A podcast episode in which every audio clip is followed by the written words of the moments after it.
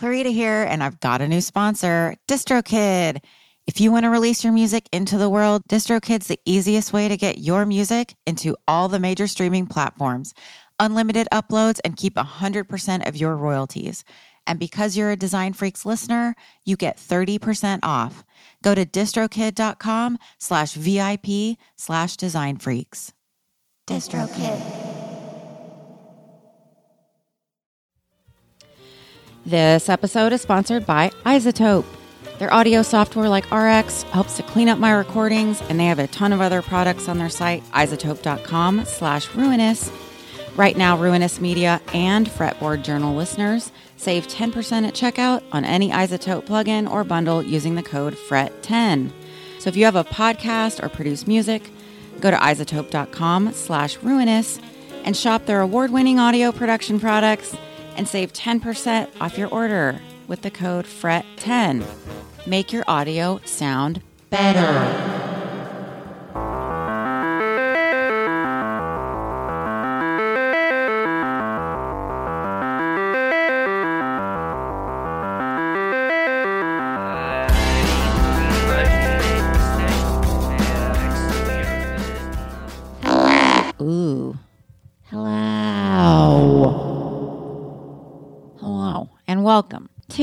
The Design Freaks podcast. Hi. Thanks for listening. This is episode 35 of the Design Freaks podcast, where we talk music industry, art, and design. I'm Clarita. I am the host, and this is the poster episode.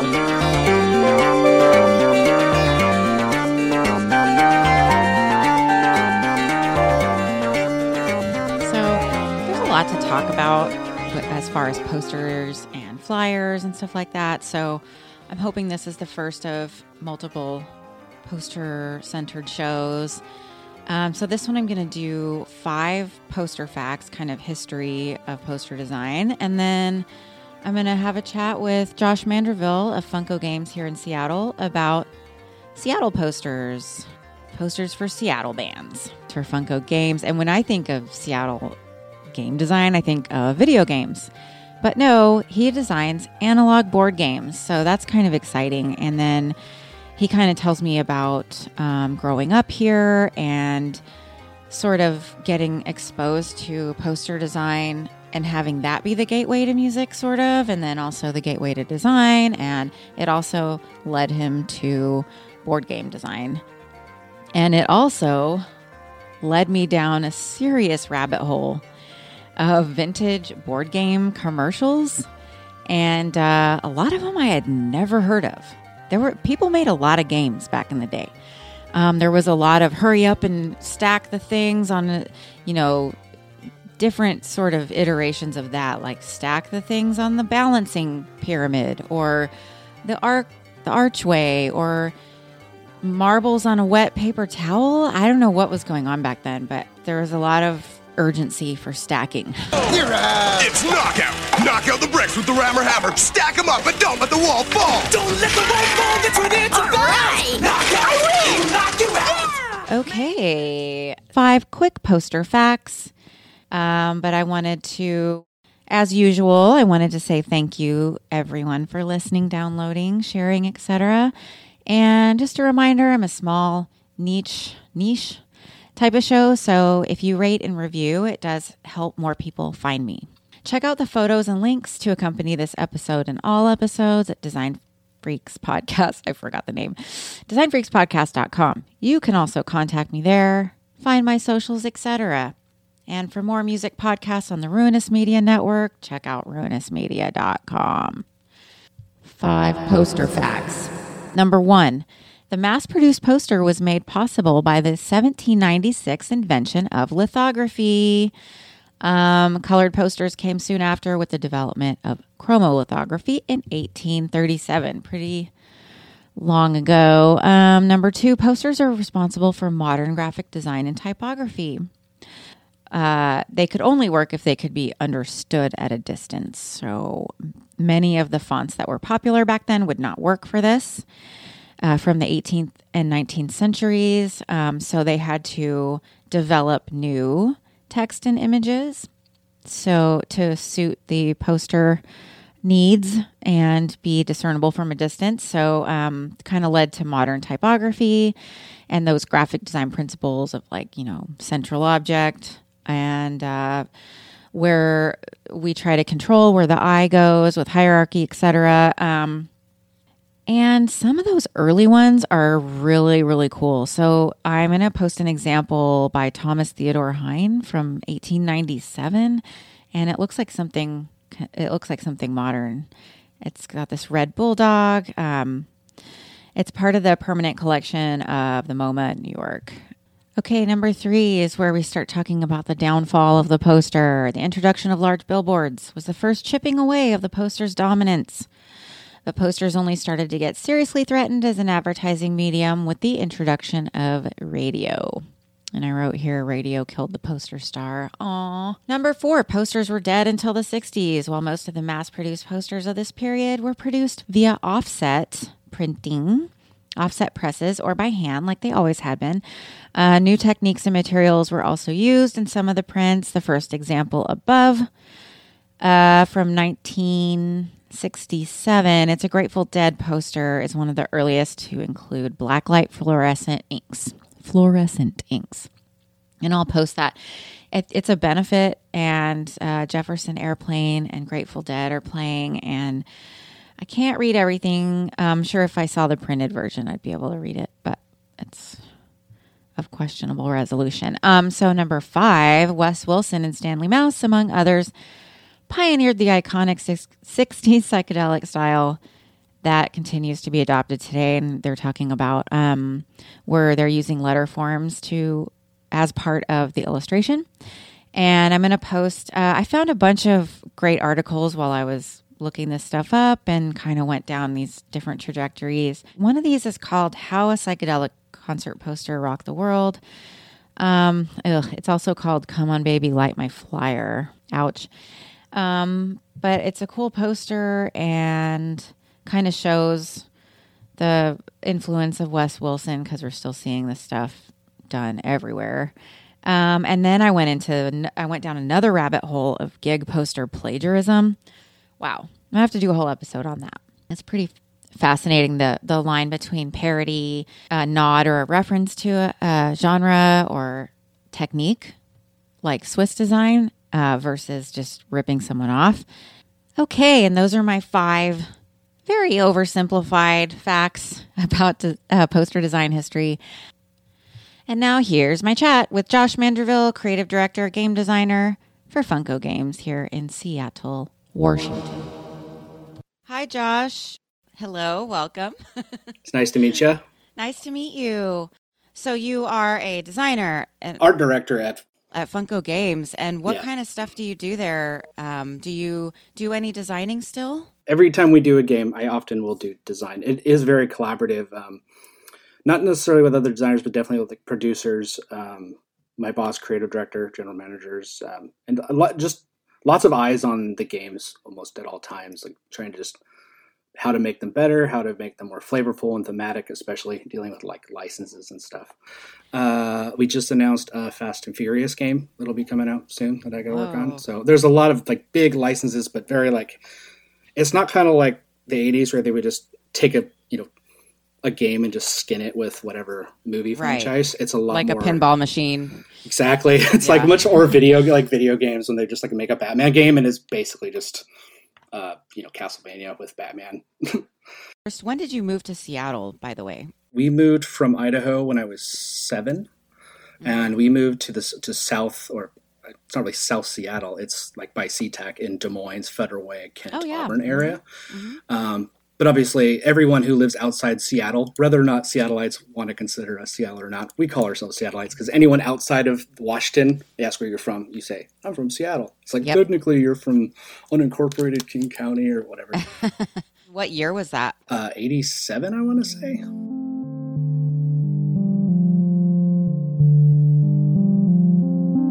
Bumbershoot and Fantagraphics and you know Rise of Sub Pop. It's all kind of part of my. I mean, not as ingrained as people that lived in Seattle. I'm still you know lower middle class brat from the suburbs, so it's not like I got. The, I had to kind of get it by way of MTV and public access and lots. You know, Mm-hmm.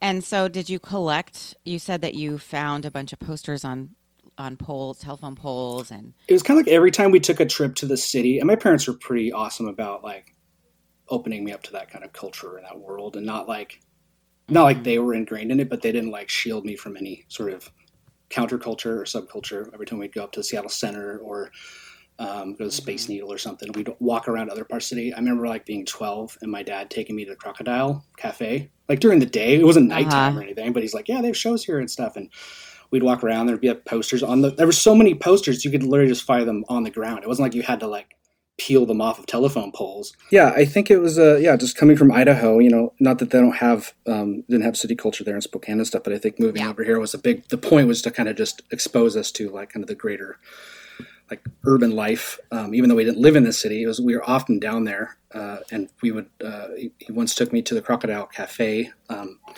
during the day when it's just a restaurant, and it's kind of like if you went into like the Five Point, it's just lots of awesome posters and stuff on the wall, good food so fun. um, I think they. And smoking indoors back then. Yeah, I wouldn't have known. Like, eh, you don't know it sucks until it isn't there, and then you get you don't have it, and then you go back and you're like, oh crap, what smells? Oh yeah, this is what smoking a bar used to smell like. As I was saying, like, there's posters you could just pull them off the walls and stuff, but there were so many you could often just find them on the ground. You know, maybe someone posting them, got sick of posting them, and just dumped them. You know, it could be that. I simple. remember finding piles of them too. Yeah. So, what stuck out the most as far as um, the posters that you would see? lots of Xerox stuff, but also just like, why does this poster have you know forty weird names on it with just big you know narrow block lettering? Not that I knew like fonts back then, but um, mostly it's just like names. You see something like Butthole Surfers or Uh-huh. Soundgarden. It's like if you're twelve and you only know words based on you know context of school and learning. It's just like you realize there's this other world that you're not as aware of, and it's kind of forces you to want to be like, well, I want to know the secret, the secrets of the world, and this looks like a doorway to the secrets of the world. I just wanted to know more about it. Like as a suburbanite, it's like I'm sure everyone that was in that world that maybe started there like hated people coming in the suburbs, but I gotta say it was like I liked being part of the engine that was like I gotta find more of that. And so, did that? Do you think that that um, influenced your becoming a designer eventually? Hundred percent, hundred percent. Um, and definitely, but like Bumbershoot was a thing that my parents started doing, uh, at least with me, and then eventually me and my friends would go with, with me and my family.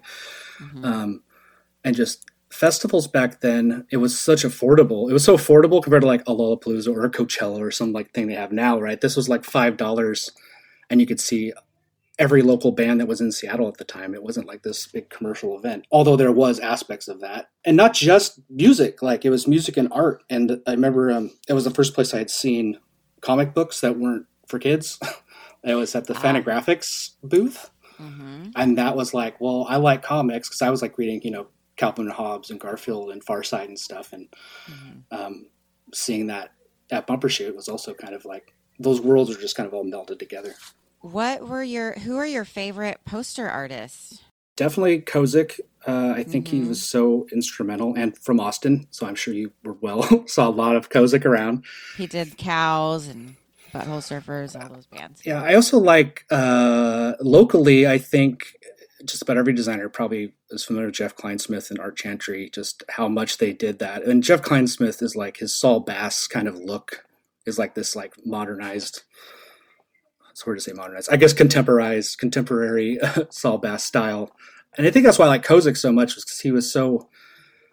Not to call him like a complete outsider, but he just like, had more of an outsider feel to me. Like it's his stuff isn't you know perfectly graphic design school made. It's very neon and colorful, and his imagery was just funny. It didn't feel like it had like a big message to it. It was just like And because of the color palette, it had to be silk screened. And so Yeah. those are also collectible and so cool. Like anyone who collected his posters, they still have them. oh god, I'd see them at poster shops and want them and be like. Uh, fifty dollars. I'm Yep. thirteen. I don't have fifty dollars. I don't even know who these bands are. I just want the poster. Like I had, a, like I had a Gas Huffer flyer that I pulled off a wall. I didn't know who Gas Huffer was. There wasn't the internet. You couldn't like go find Gas Huffer's MySpace page and then instantly become like a super fan if you live in Kent. Okay, so have you done your own poster design? Uh, yeah, actually, that was like kind of the in in a weird way. It got me into actually doing board games and just gaming in general because uh, I had spent a lot of my, my early design career started at community college. I didn't go to like art school. Um, and I ended up getting into uh, print shop. I got uh, started at Sir Speedy doing like business cards and envelope design and just typesetting for local businesses. Like, you know, whoever's in the Rotary Club of my boss's Rotary Club. Uh, and uh, eventually that led to a job laying out small advertisements for the King County Journal and the uh, East Side Journal, which eventually uh, joined and merged as newspapers slowly were dying away. I was doing advertisements and trying to just learn how to use those applications, Adobe and Multi-Ad Creator and Quark and PageMaker and all that stuff. Mm-hmm. And then uh, on the side, when you know you're 18 and you move out uh, or whatever age, and you live with your friends and your friends in bands, and they're playing these little shows and in bars at you know in the middle of the week because they're not big and they're just kind of piled on with a bunch of bands. They're like they have graphic designer friend Josh, and can you you know maybe you want to do a poster for us, or maybe you want to make a CD cover or demo cover for us. So I started um, with my friend's band at the time. They called the Roulettes. Were around briefly, and then What were they uh, called? The the, the Roulettes. Yeah, it was kind of like a somewhere between like you know Dead Boys, Murder City, Devil's Worship kind of stuff. Which you know I I still love that stuff. So I have, I have real fond memories of like hanging out as a 21 year old um, with them and. Eventually, it became posters for other bands that they had played with or knew in the same kind of group. A band called Dateless, to kind of pop punk like uh, that, which was very popular at the time. Uh, and then uh, friends from those bands, another good childhood friend that got it. Uh, synth pop was kind of big during that like electro clash kind of era in the 2005, six, seven era area, I think. So I did some posters for that. It was just kind of all like, how much can I learn about Adobe Illustrator? That was like kind of the crux of my entire poster experience. So you kind of just like when you look at all those Xerox flyers from the 80s and 90s, I'm like, well, designers, they weren't purposely trying to make them look haphazard, maybe at first, and they were just kind of using the the tools they had. But I didn't have that in my era. I had Illustrator 8, so I was like, I was going to ask like, which version of it you were using. yeah, I started on eight, and it was just like that was like the beginning of InDesign becoming a thing, and, and it's just like learning how to use the tools. So it's very crude, but it doesn't have the charm that like a Xerox poster has. It's like crisp, like wonky lines. You know, I wish I had the mind to like do that at the time. I worked in a print shop that had Xerox machines, but for some reason I was more eager to learn Illustrator to get like a job. Yeah, you want to you want to learn what's coming up. I don't know. That just looks like what it looks like. I guess I like at the time. I think they appreciated having some of just the posters. Yeah, yeah. And so, do you have any of those around still? Yep, I have probably. I, I was actually going leading up to this. I was actually going through my files and just making sure they all still opened in Illustrator, and they did. I will send you every one that I have that I I'm at least proud of, or at least can have a good memory of. Uh, Okay, cool. yeah, I'll use a, at least a couple, but I would love to show like early Definitely. Illustrator versus because I've done so many shows where people started out with Xerox and stuff like that. Kurt Block kind of shared his uh, prized poster possessions with me, so yeah. you know I've I've kind of covered the Xerox thing. I'd like to show early Adobe as well. Yeah, I didn't actually start appreciating my early work. It's a long time I just hated. it. I just buried it, and then uh, I was contacted by Sal Canzonieri. I can never pronounce his last name. From the Electric Frankenstein, put out these art books, uh, art poster books for rock. It's called like Fistful of Rock and Roll, and I actually got a page of some of my posters in that. So I must have my stuff. I had it up on Gig Posters, which doesn't really exist in the way that it used to exist. It used to be a, a website where you could go and just type in a band. It would show you tons of posters people have uploaded to like of flyers and things. And I wish they still had it, but um, Oh, it's not there. Well, there's a gig posters, and it's like if you wanted to mm-hmm. buy like a Rolling Stones nice print, they have some up there, but it's not like it's not like a database. What it used to be a database for like people to use. Okay, that sounds cool. Somebody Yeah. do that again. Well, they do it now. It's just Facebook groups, right? You find the local Pacific Northwest Facebook group. oh my and- God, there's so many. Yeah, yeah. The local one's great. Yeah. Um, so it's kind of fun to look back. I was talking um, recently with someone I'm going to interview soon, and we were talking about the trap of nostalgia. Yes. And um, what do you think about that? Because like you were kind of stuck in in two worlds. You were near Xerox machines, but you wanted to move forward.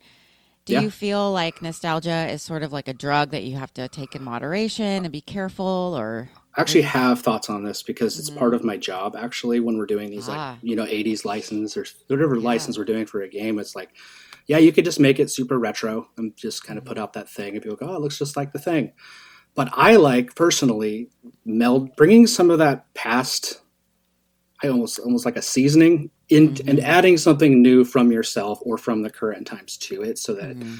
it can and there's a lot of different angles that that looks like once you do that it can be ironic it could be it could amplify it and elevate it i mean it's it, it's really like if you're just using it in nostalgia 100% it's too Yeah. much i think i think it's just it's a meal we've all eaten too much in the last pretty much since 2000 you know it's like we're in a post we're in a post modern society officially like as of i want to say once the strokes and the white stripes kind of had their tier it feels like everything now is a nostalgia recycling like. Right, and and now it's like I want to revisit the Garage Rock that was revisiting Garage Rock.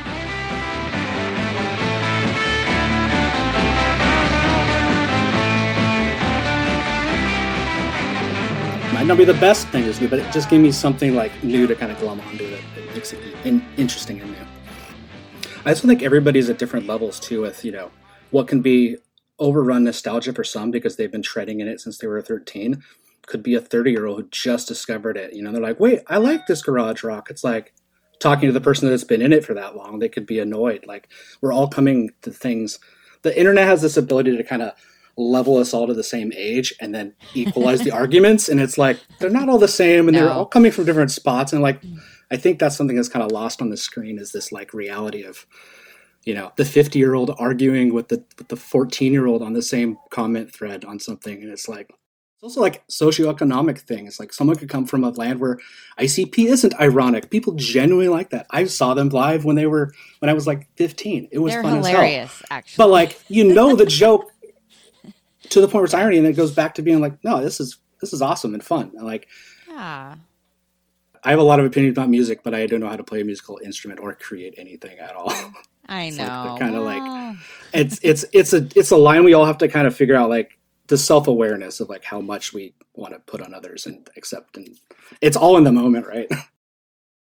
You were talking about stuff you designed. So when you got better, um, how did your did you keep doing band posters? When did you start charging money? How did that evolve? I don't think I ever charged money. The most I think I ever got was like beer ticket, you know, free admission. I didn't have to pay the five dollars again. I also none of the bands I was doing it for were getting to the point to where I was going to be stiffing them for money. It was always like kind of in the back. I'm like, oh come on, you guys can give me some money. But that was only to the point where I was working so much that I literally was having a hard time finding the time to do it. Like there's a point to where you're doing posters on the for the fun on the side, and then you have your job, and then eventually your job kind of takes up more of your time. And that was kind of when I got into the game company, and it, also not just your mental space of like, well, I've done those, but I like doing, I want to do this more. And, uh, or those Yeah. bands break up and you let those are your connections to anyone you would do a poster for, and then you just kind of stop doing it. I love doing it though. It's one of those things like, if we get back to shows again, I would love to like try it out.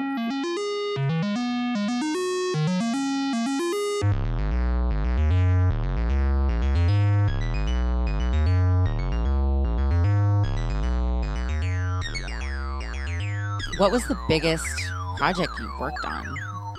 Uh, it's weird. There's projects where you know they're big while you're working on it, and the ones that sound seemed like oh, this probably won't happen, and then afterwards it's big.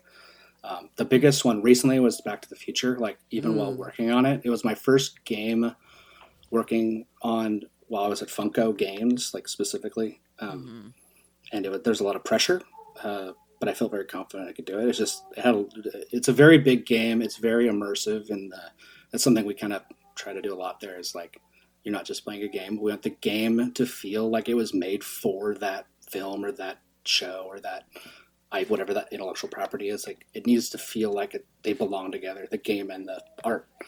Mhm. Um, so that felt there's a lot of weight on that one, and it came out great. I love it. There's been good reviews. People like it. It's a little Oh, difficult nice. to play, which is challenging for you know hardcore gamers that they like the challenge. Some don't like the challenge. Uh-huh. And then there's ones like During was seemed kind of simple and easy and wasn't o- over. I mean the it was Disney villainous because it's Disney property. You don't want to like mess that up, but at the time it just came very smoothly. So when you're working with someone like Disney, um, do, do they send over a style guide? How do you navigate that? we if they don't send a style guide, we try to get one just to know where they're coming from with design. But we've given a lot of creative leeway from our licensors and stuff. Like, a- especially now after we've had a few successes under our belt, they don't like always have us adhere to some style guide. They know that like with our studio, we're trying to add a little bit more of an experience to a game. Okay. Um, I think the smaller the game, the more you're probably going to be pulling stuff from style guides, just i across the board. Probably, you know, whether you're making pajamas, lunchboxes, or board games. Yeah. But I think once you get into this like narrative storytelling, I think they open up a little bit and uh, are willing to explore that stuff with you. And have you all uh, talked about making a pandemic game? Uh, aside from the board game pandemic that already exists, Is no, I didn't know that. I didn't know that. oh, sorry, it's that, that that tells me a lot about how much you game because that's a I pretty not. game. But Oh, is sorry. it? Yeah, it's Yeah. it's like sell that at Target and, and Walmart and have a game night after this when you get everybody's vaccinated. Have a game night. The thing is, I have uh, me and two cats. I can find a game for cats. You can? I, I, we, I'm sure I can get one of my friends at work to make a game for cats that we can play with cats. I'm, it's possible. You can gamify almost anything, is what I've learned. Roll the dice, and when your color comes up, move your fish fast. The fish that survives will be the winner. So don't be last or you'll be the dinner. Shark, shark, shark attack. What are you gonna do? It's coming, it's coming, it's coming. Sink your teeth into Shark Attack. So I mentioned I had the Gas Huffer poster, and I remember going to like poster shops, and I would see you kind of flip these big, huge like racks of like their their cellophane to like a big piece of cardboard.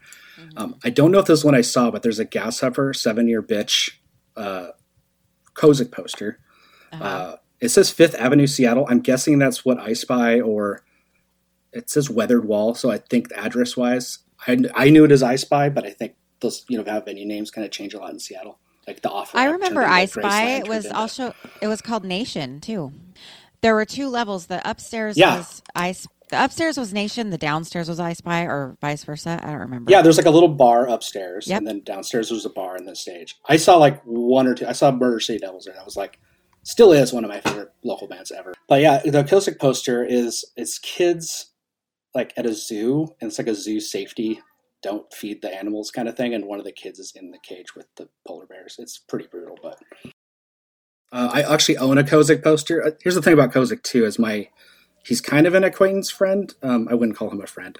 Um, my one of my best friends uh, used to date his wife, and they're very good friends. So I've actually had the opportunity to go down and hang out with Kozik a few times, uh, two or three times. But uh, I got a really awesome Pixies poster that he did.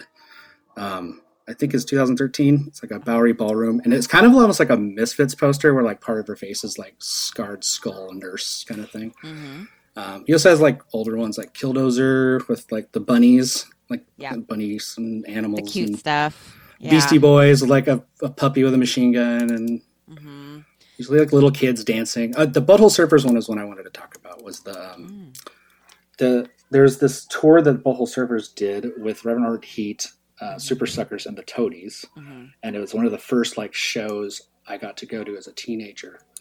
And um, he Kozik did the poster for it. It's like a little girl walking a.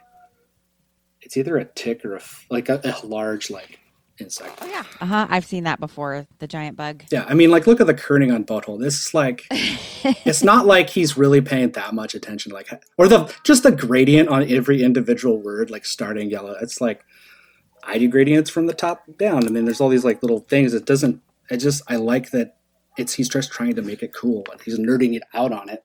Uh, I think he started doing black and white flyers back in the day, and then eventually, just like as he was- had friends with all his bands, I think he would just kind of eventually start.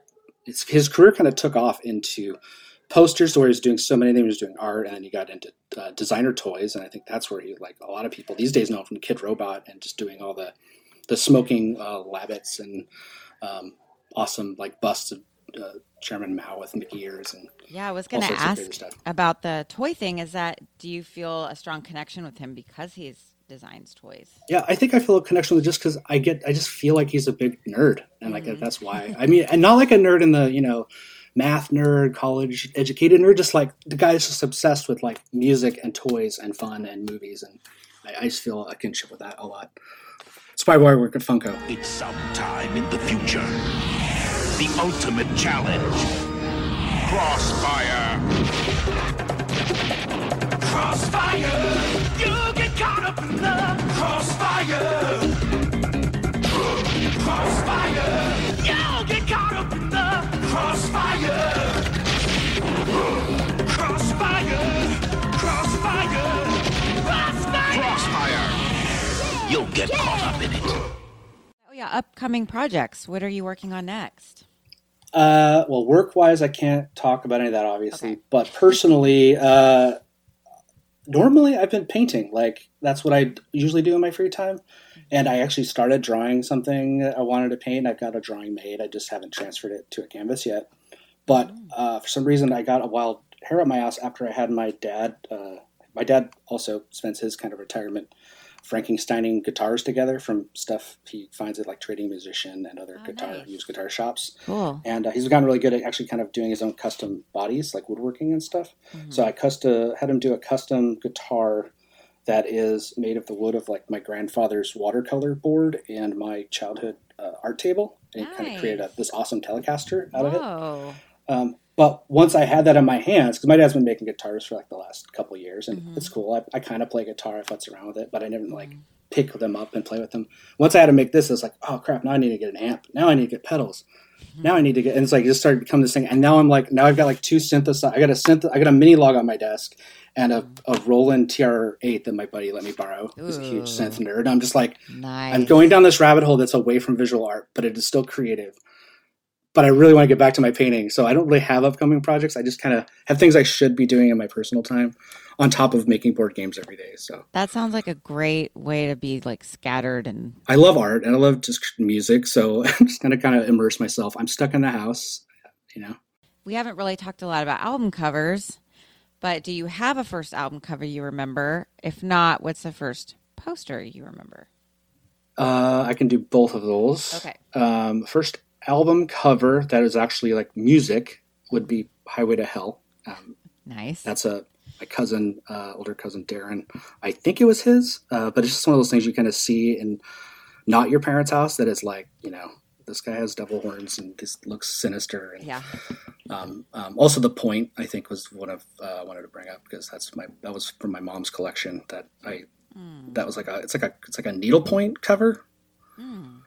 I think, uh, even though the animation is like very much Yellow Submarine style, but the the, Oh. the album cover uh, is like needlepoint. It's like a hit, uh, Harry Nilsson album for the most part. Oh, is it Harry Nilsson?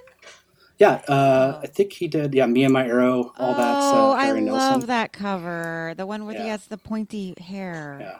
I think when I saw that cover, and then my mom was like, "Oh, you want to watch the point?" Like I was like, "Yeah," and then we watch it, and it looked nothing like I was suspecting like this weird animated cross stitch thing. And it, completely different. It's still awesome, but Just have your phone. oh, I got a kid interrupting me. Anyway, well, that's okay. Well, thank you so much, Josh. It was a Yeah. pleasure talking to you. yeah, it is awesome. Um, we can uh, hang out once COVID's gone. I know, officially. totally. Uh, and good luck uh, with everything and your sense and your painting. Yeah, let's see. We'll see uh, how all that goes. I do have to get to the painting. It's going to be a big one, but I gotta. Yay. I gotta Well, yeah, clean it share up. it with us when you're done. Can't wait to see it. I it. will do. All right. Bye. Take it easy, you too.